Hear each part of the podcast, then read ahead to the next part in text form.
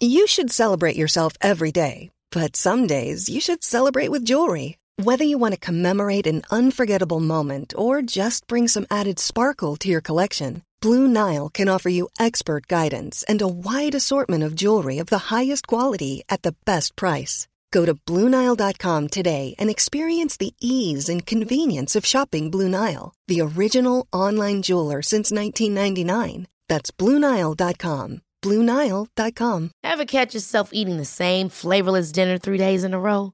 Dreaming of something better? Well, HelloFresh is your guilt free dream come true, baby. It's me, Keke Palmer.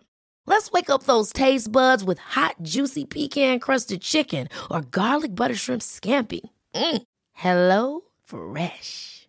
Stop dreaming of all the delicious possibilities and dig in at HelloFresh.com. Let's get this dinner party started. Hey, it's Ryan Reynolds, and I'm here with Keith, co star of my upcoming film, If, only in theaters, May 17th. Do you want to tell people the big news? All right, I'll do it. Sign up now and you'll get unlimited for $15 a month in six months of Paramount Plus Essential Plan on us. Mintmobile.com slash switch. Upfront payment of $45 equivalent to $15 per month. Unlimited over 40 gigabytes per month. Face lower speeds. Videos at 480p. Active Mint customers by 531.24 get six months of Paramount Plus Essential Plan. Auto renews after six months. Offer ends May 31st, 2024. Separate Paramount Plus registration required. Terms and conditions apply if rated PG. Quality sleep is essential. That's why the Sleep Number Smart Bed is designed for your ever evolving sleep needs. Need a bed that's firmer or softer on either side? Helps you sleep at a comfortable temperature? Sleep Number Smart Beds let you individualize your comfort so you sleep better together. JD Power ranks Sleep Number number 1 in customer satisfaction with mattresses purchased in-store. And now, save 50% on the Sleep Number limited edition Smart Bed for a limited time. For JD Power 2023 award information, visit jdpower.com/awards. Only at a Sleep Number store or sleepnumber.com.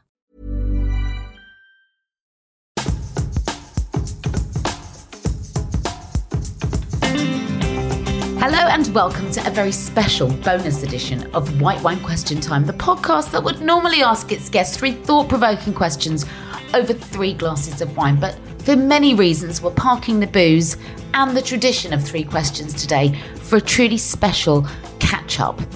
At the beginning of lockdown one, we made an episode of White Wine Question Time with Deborah James and Lauren Mahon, who are just two kick ass, fantastic, inspiring women who are living with cancer. They're also the hosts of You, Me, and the Big C, an award winning podcast which they launched alongside their friend Rachel, who sadly has since passed away, talking about what it is to live with cancer. They were both diagnosed five years ago. Lauren with breast cancer. She is now four years in, having had treatment, and a year shy of being told that she is officially in remission. And Debs has been living with stage four bowel cancer uh, ever since then. And, well, her experience is entirely different. So, what we were talking about 15 months ago, I can't believe it was 15 months ago, is what might this mean for the cancer community? Well, as we come out of lockdown, and I'm scared to say that because you just don't know, do you? Uh, we're going to be able to sit down and assess the data and really drill into what it has meant. What is the collateral damage in terms of misdiagnosis or just people not getting diagnosed? Macmillan Cancer say that 50,000 people right now in the UK are walking around with cancer that has gone undiagnosed. Uh, what does it mean for waiting lists? What has it meant to their mental health when they know that time is so precious and they've had to spend so much of the last 15 months at home, locked up inside? So, Let's dial them up. I can't wait to catch up with them. And please do listen through to the end of the show. I'll be giving out details of how you can get involved and support Stand Up to Cancer.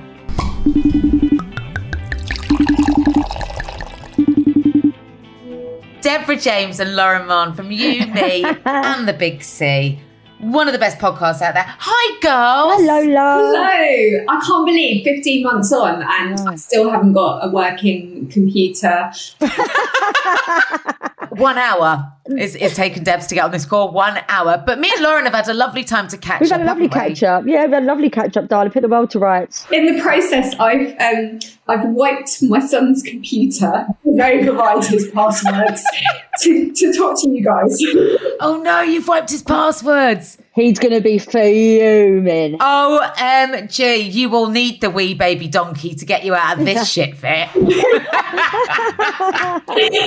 god, it's so bad. It's so bad. Do you know what though, Deb? Last night I listened to our last episode that we did, and it's hilarious in as much as, you know, it's me dialing you two up and we're going, it, this, right, remember, this is just at the beginning of, of lockdown. So rather than speaking the studio, we're going to try to do this via technology. and or Lauren, can you hear me? And it was like nanas unite. And now, of course, 15 months on, we're still They shit still at can't get it technology. right. Do you know now people are going to go, how on earth did you ever qualify in this? So my um, my postgraduate degree in teaching is in computer science. Shut up. No, I'm not even. doing Absolutely ridiculous.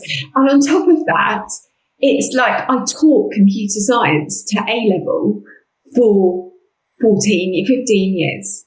Uh, but my argument would say that in the last four years, and actually, I think in the last 15 months, well, it's blown anything I ever taught out of the water, hasn't it? We've come on so far Yeah. with the technology. Totally. Yeah. Even IT people are confused. So, uh, listen, Clearly. just to explain to everyone, Deb was a teacher for a long, long time. You were a deputy head. Is that right? Yeah, although, you know, I can't even claim to be um, a good IT teacher, clearly. And so claiming that I was deputy head now is really embarrassing, actually, I think. um, but you're right, I used to be very a very long time ago now, four years ago, in fact, which is crazy, isn't it?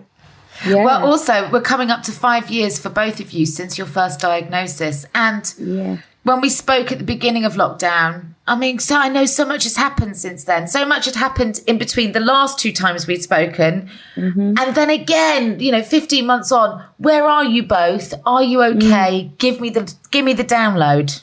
I'm going to let you go first, Deb. you've had a lot going on, mate, cancer wise. Yeah, I'm I'm still the person living with cancer. Um, I'm very grateful to be living. Um, You are st- you are living with stage four cancer. I'm living with stage four cancer, and I think people forget. People look at me on Instagram. They look at me. You know, I'm, I'm still out on the road recording. Um, you know, when I don't have to rely on technology. Um, doing a campaign um, called No Butts for Lorraine, so doing awareness of bowel cancer. And I think people look at me and then forget suddenly the next week I'm in hospital actually having another operation because my cancer is still active. And I think people forget actually that I, every single day, I take drugs to stay alive. Um, and I'm very grateful for that. I'm very grateful for the research that goes into that, and that is what keeps me alive. Um, my cancer over the last 15 months is is pl- I'm ploughing on, but I just have options, and that's all you want is hope and options. We've talked about that again and again and again. Mm-hmm. Speaking to you today, Kate, um, two weeks ago, to the day actually, I had a procedure called NanoKnife, uh, which is a very um, it's a minimally invasive operation. So that means I actually have, I can show you. This is, I think this is amazing actually. I, I'm, Show me, show me. Like, yeah, honestly. yeah, I'm getting my boobs out on camera. No, I'm not really. Yay! You'll see, there's nothing to see here. Like, nothing. Nothing. okay. But on this side of my body, uh, basically they went in with five needles and hopefully, fingers crossed, got rid of a tumour outside, wrapped around an artery outside of my liver. I've got nothing to show for it apart from feeling quite tired. Um, but I think I think technology is incredible. Wow. I'm the trial data, so we don't know whether it will work. But my view is you've just got to kind of grab options if they they're given to you. Yeah. So when you were diagnosed five years ago, that procedure wouldn't have even been a thing. No, No. and I didn't even. Just actually, funny enough, the the Marsden where I had it, they brought the machine for it. Although it's been in practice for about ten years in other countries, it's only started coming into this country in the last like couple of years. But then COVID happened, mm. and we all know the impact that COVID has had on cancer.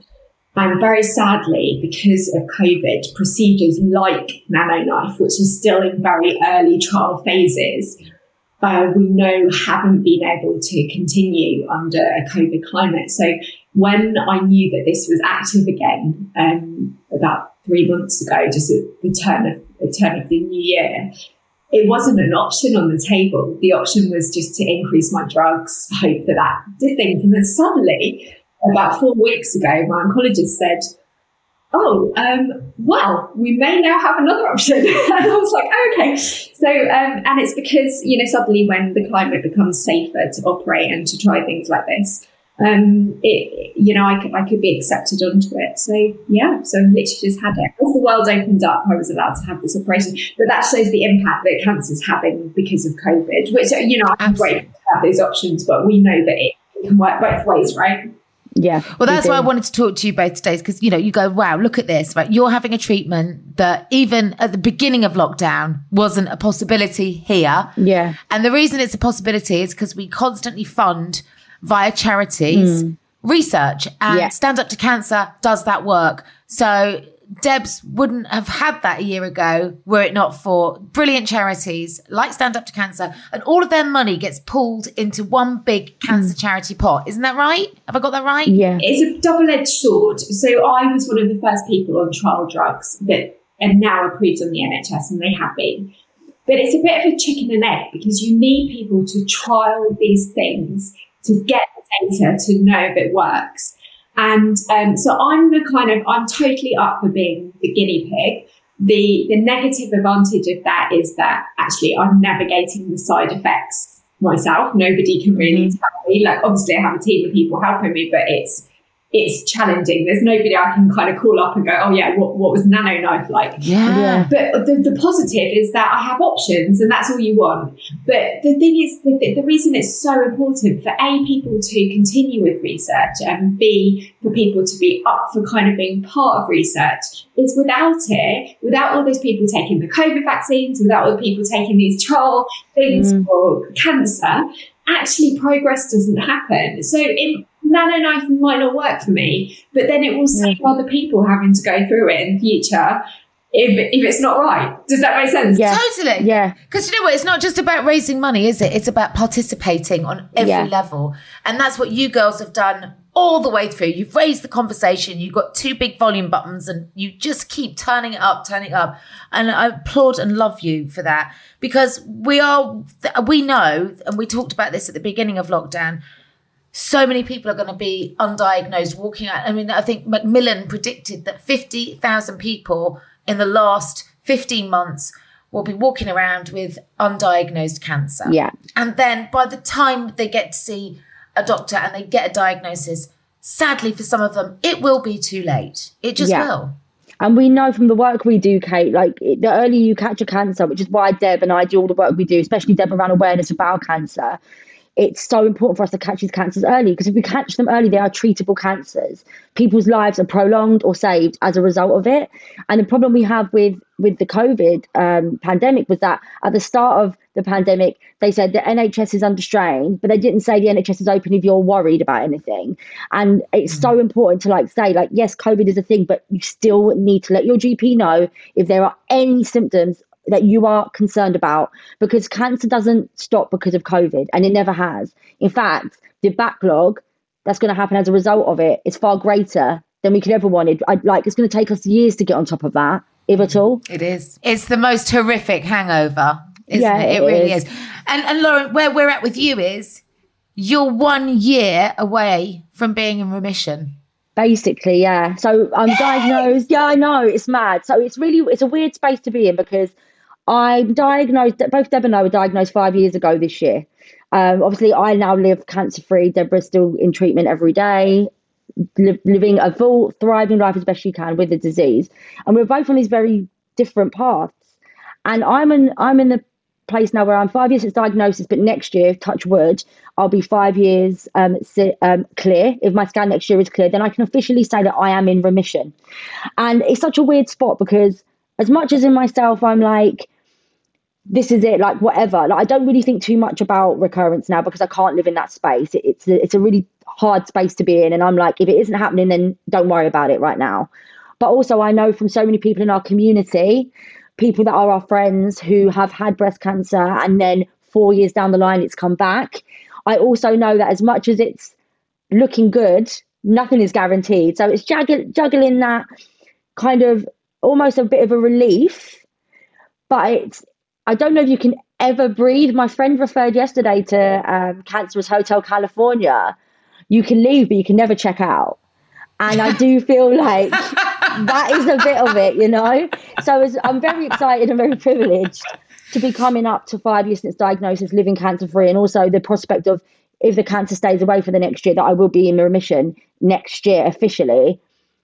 It's it's a funny space to tread. I feel very privileged, also quite anxious because I just you know what life's like. Life's a cheeky bugger, and it, and it can all of a sudden rip that rug away again. So I know my privilege. I'm really grateful. Also quite anxious about it. Yeah. But you know what's really great about Lauren's story is I think, um, you know, yeah, I'm grateful to be alive. But I think when we look back at when we first started You, Me in the Big C, what I hope, and I know what Lauren hopes as well, is mm. that most people who have come with us on our journey, I hate that word, but you know what I mean, for the last four to five years, I hope that actually they've moved on from cancer. I hope that yeah. in Lauren's space, and I hope that actually it proves where we are with research, how much things have changed, how important things like that are. Because mm-hmm. actually, um, Lauren's story is where we should be with cancer. Actually, her statistics and her prognosis is mm. really good.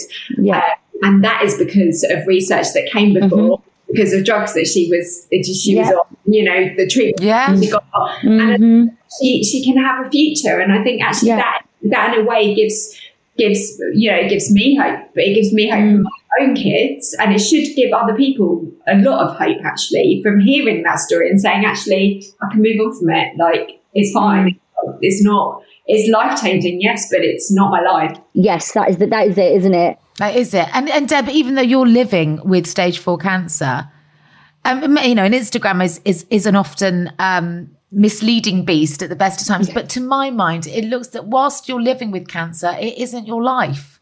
Your yeah. life is so much more than that. And you you laugh, you love, you get angry about the same things everybody else does.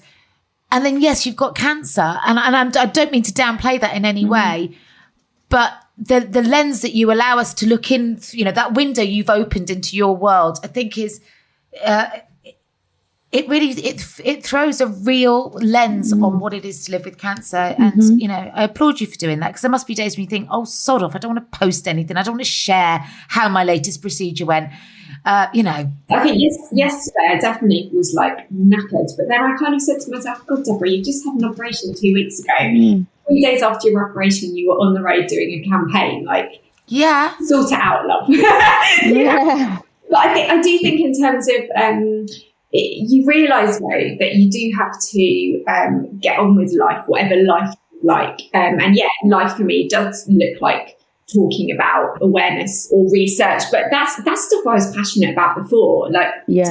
in different platforms is what I was passionate about before. So it's not massively different.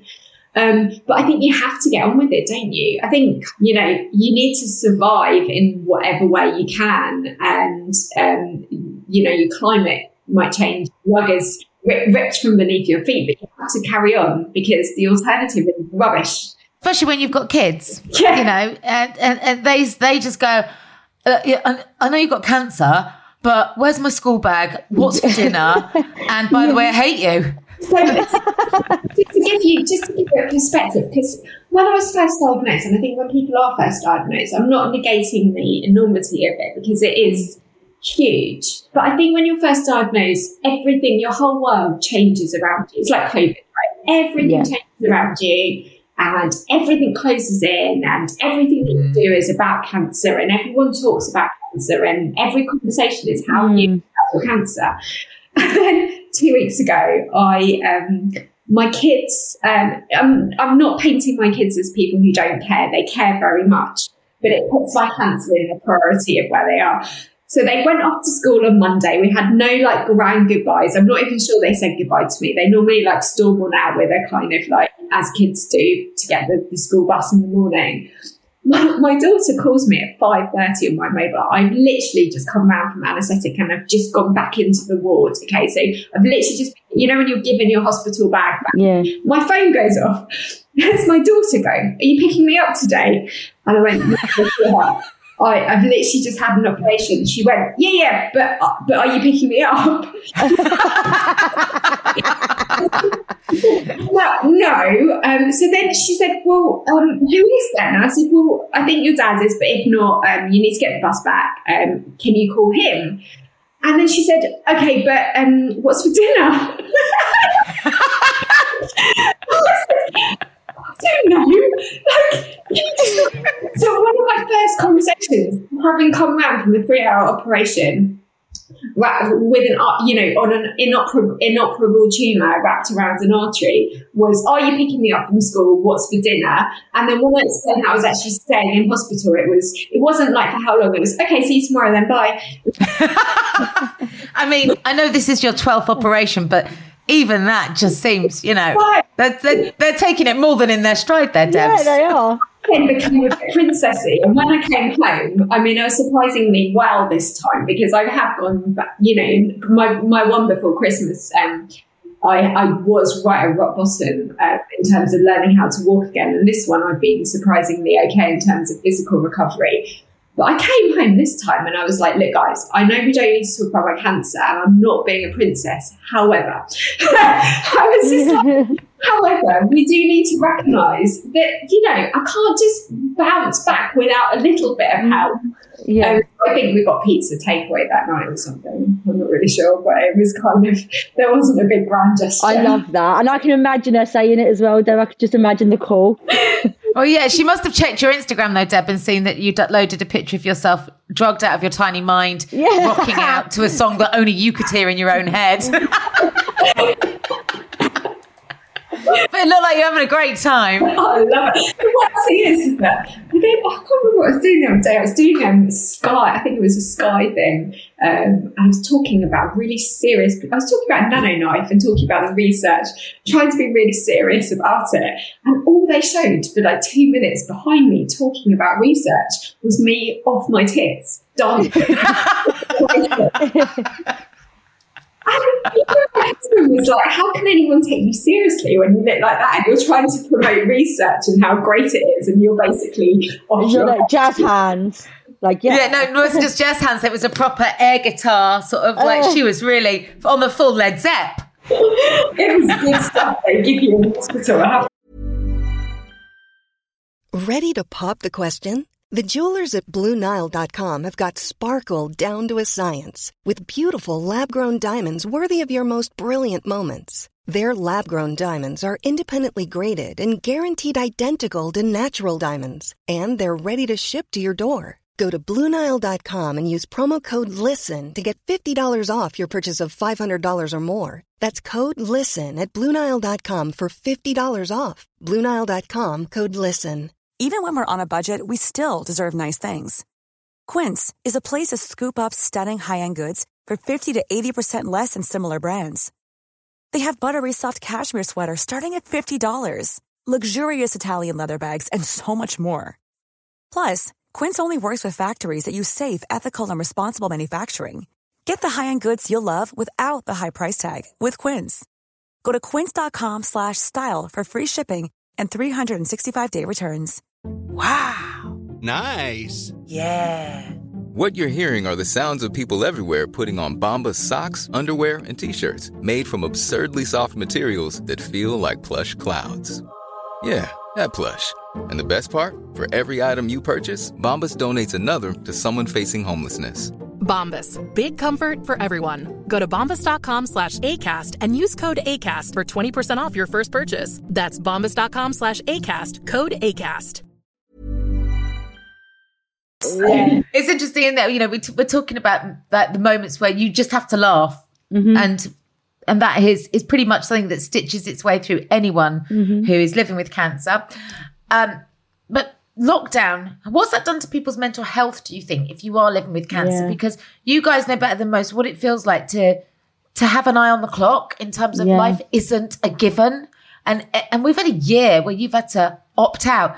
I mean, Lauren, you love travel. That's yeah. not been available to you. You wanted, mm. the last time we spoke, you were going to go out and get as much sex in the next 12 yeah. months as a woman could handle before cystitis kicks in.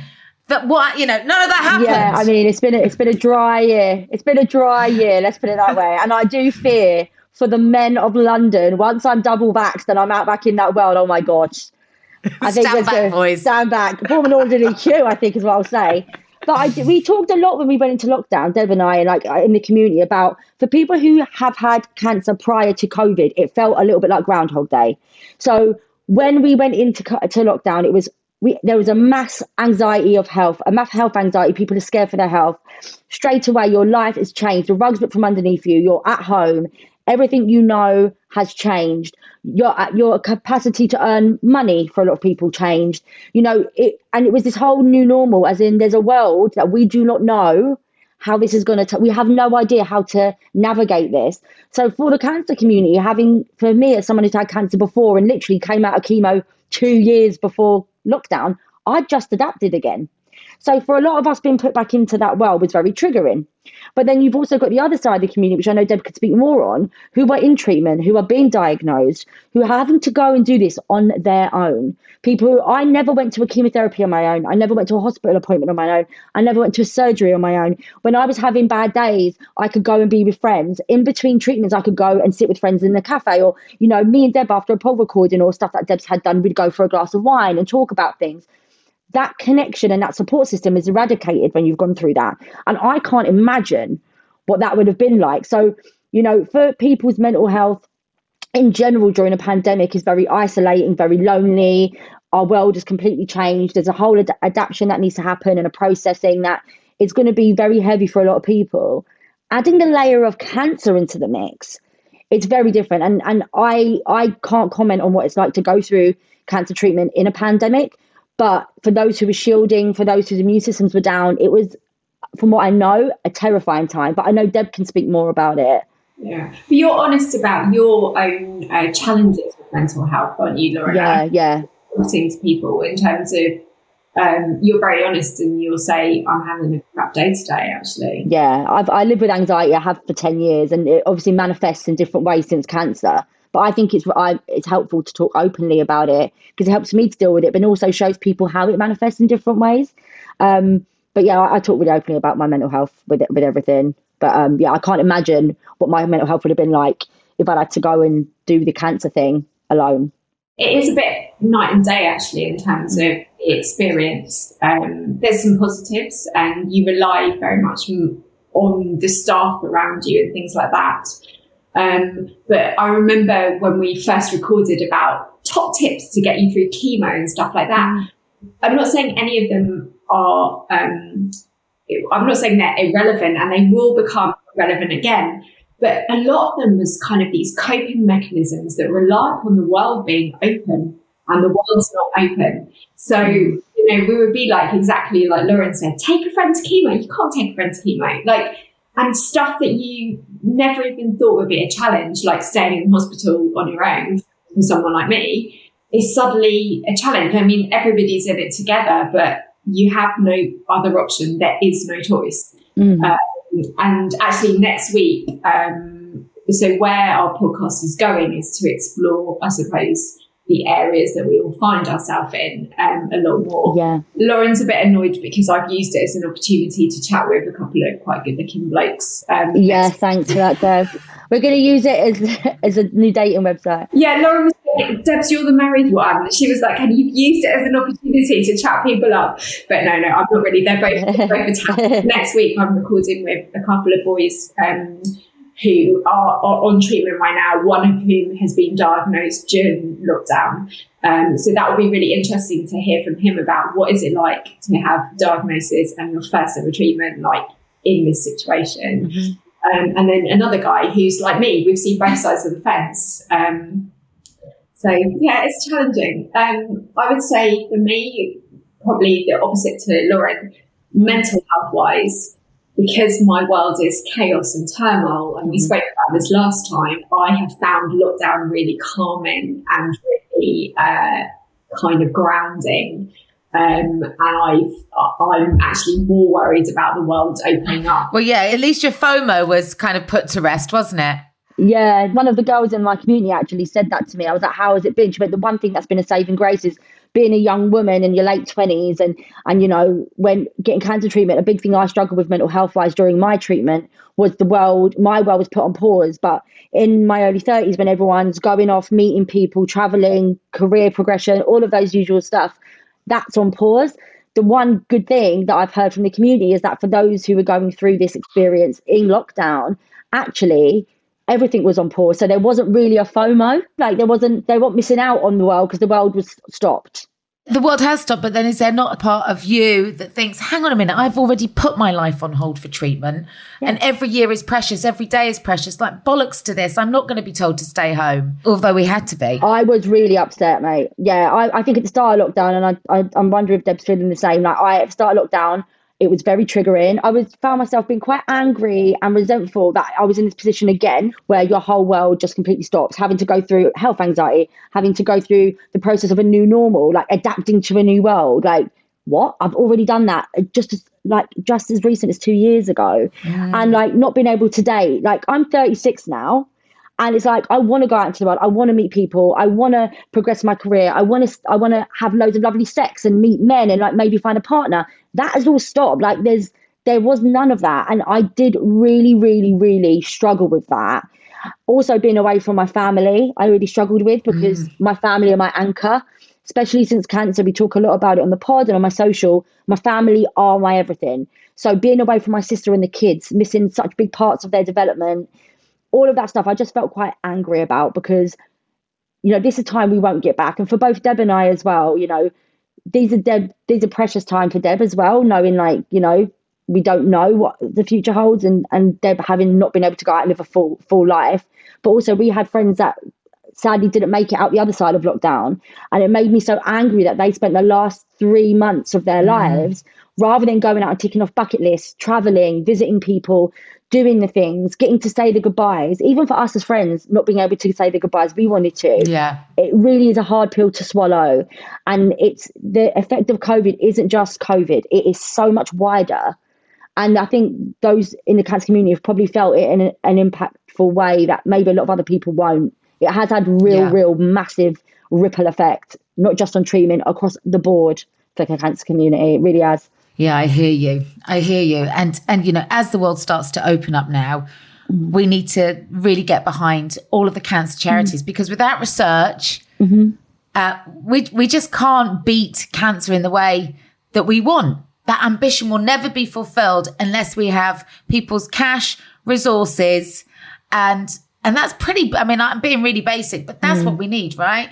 And yeah as much as the world stopped, so has fundraising because people haven't been able to run the marathons mm. and do the fundraising activities that, that they do. And that brings that community together. But those charities still need that money. So, how can people help? What can they do as we sit and talk here today? Well, it goes without saying, we know, for example, with Cancer Research UK that they they've had to cut funding on research. Mm. Why? Because there was no money in the budget. There's no money coming in. On fundraising, there's no money coming in. The thing that breaks my heart, and I know in the Queen's speech, she has pledged to rectify this, and I think Cancer Research UK is supportive of it. But the reality is that considering we've had a year championing science and how great it is in terms of finding us a cure for COVID, um, I find it absolutely outrageous that the budget for um, science funding was then cut, uh, which I think is hideous considering that's exactly what has given us all so much hope. Yeah. Um, the thing that I think we can do as a community is to recognise that charities like um, well, Stand Up to Cancer, so uh, uh, that ultimately funds research within Cancer Research UK, it is literally saving lives. Um, I wouldn't be alive if it wasn't for research. Um, the, one of my biggest fears for the last 18 months, uh, funny enough, I say 18 or 15 months, hasn't been my not being able to go on holiday, hasn't been kind of, oh, I can't see my mates. I mean, I love my mates, but, um, you know, what it's given me is time with my kids. But what it's put the fear in me it is, will I have options available to me? You know, every time my cancer grows, I want to know it's not the beginning of the end. Yeah. And the only way I can know that is because there is an option available. And we know that during COVID, unfortunately, at first clinical trials were put on hold. Um, then they have slowly got back up to the levels that they were. But, you know, anybody who works within the field will tell you how far behind and how much extra effort. I think everybody's determined to get it back up to the level it needs to be, but it needs 110% rather than just 100% to get us up to where.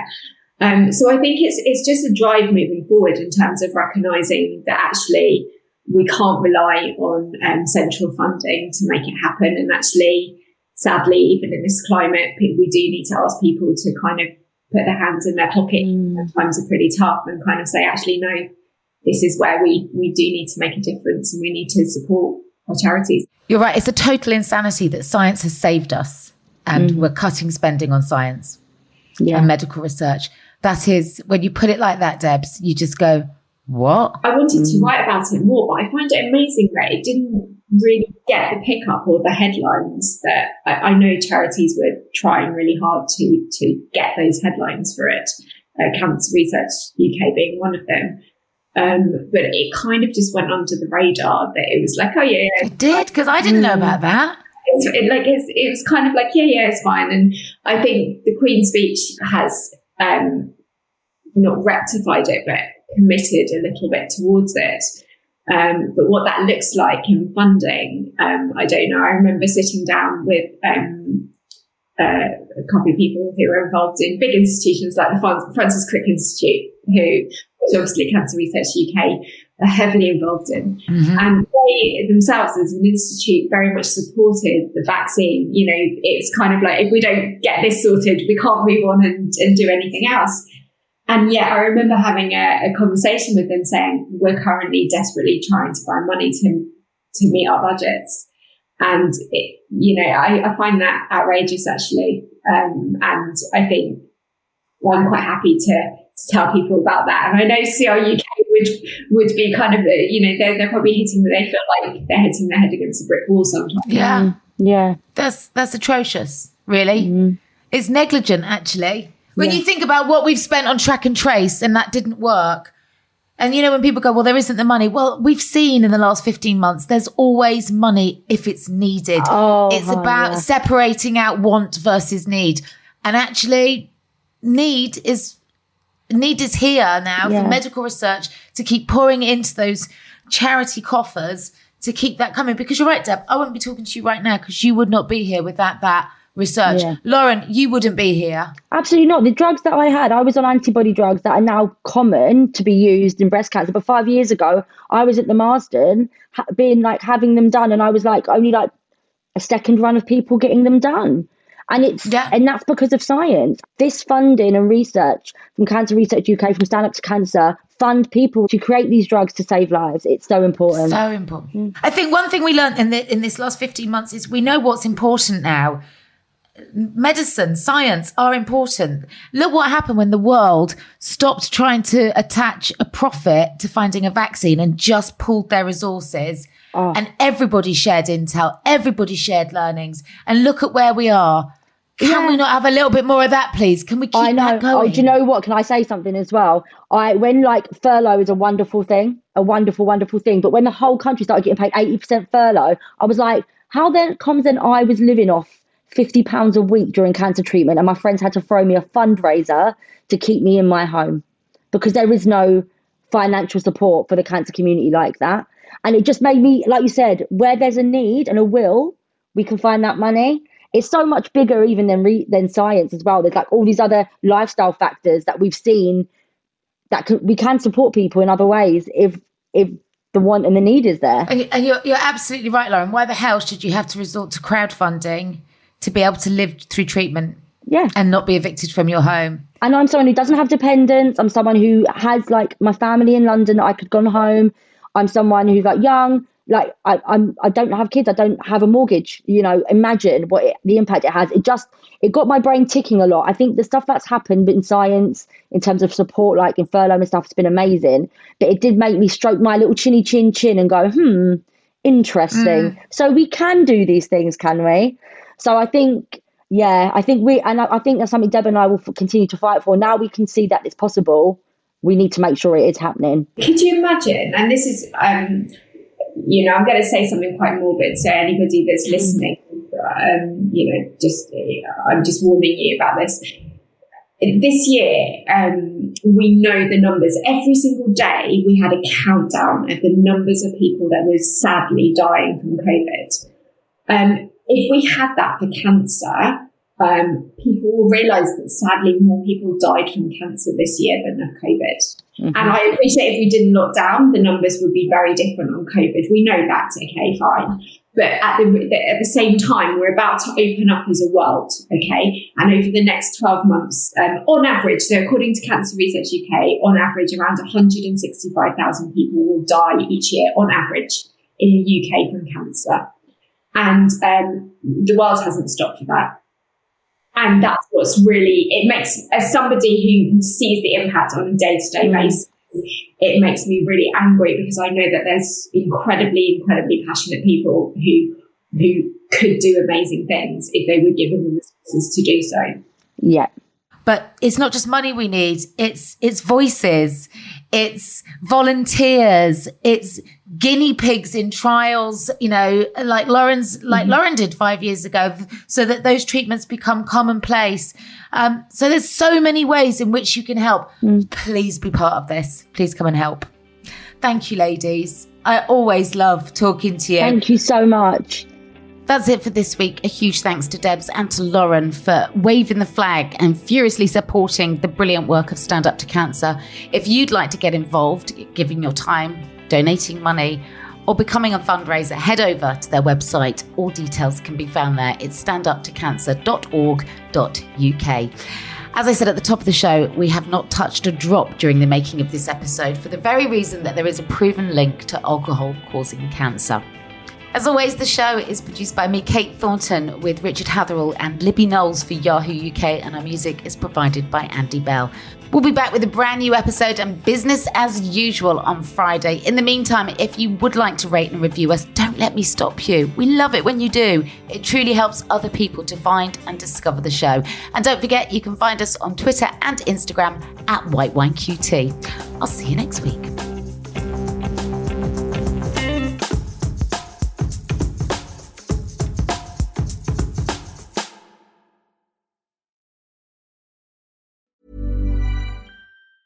Planning for your next trip? Elevate your travel style with Quince. Quince has all the jet setting essentials you'll want for your next getaway, like European linen, premium luggage options, buttery soft Italian leather bags, and so much more. And is all priced at 50 to 80% less than similar brands. Plus, Quince only works with factories that use safe and ethical manufacturing practices. Pack your bags with high-quality essentials you'll be wearing for vacations to come with Quince. Go to quince.com slash pack for free shipping and 365-day returns. Ever catch yourself eating the same flavorless dinner three days in a row? Dreaming of something better? Well, HelloFresh is your guilt-free dream come true, baby. It's me, Keke Palmer. Let's wake up those taste buds with hot, juicy pecan-crusted chicken or garlic butter shrimp scampi. Mm. Hello Fresh. Stop dreaming of all the delicious possibilities and dig in at HelloFresh.com. Let's get this dinner party started. When you need mealtime inspiration, it's worth shopping Kroger, where you'll find over 30,000 mouthwatering choices that excite your inner foodie. And no matter what tasty choice you make, you'll enjoy our everyday low prices, plus extra ways to save, like digital coupons worth over $600 each week. You can also save up to $1 off per gallon at the pump with fuel points. More savings and more inspiring flavors make shopping Kroger worth it every time. Kroger, fresh for everyone. Fuel restrictions apply. Save big money and transform your home with new appliances now at Menards. We offer the lowest prices and the largest in stock appliance selection. Ready to take home today. Check out top appliance brands, including KitchenAid, Maytag, Whirlpool, Amana, and Criterion. Upgrade your home and save big money on new appliances at Menards. Shop our entire selection of appliance options online today at menards.com. Save big money at Menards.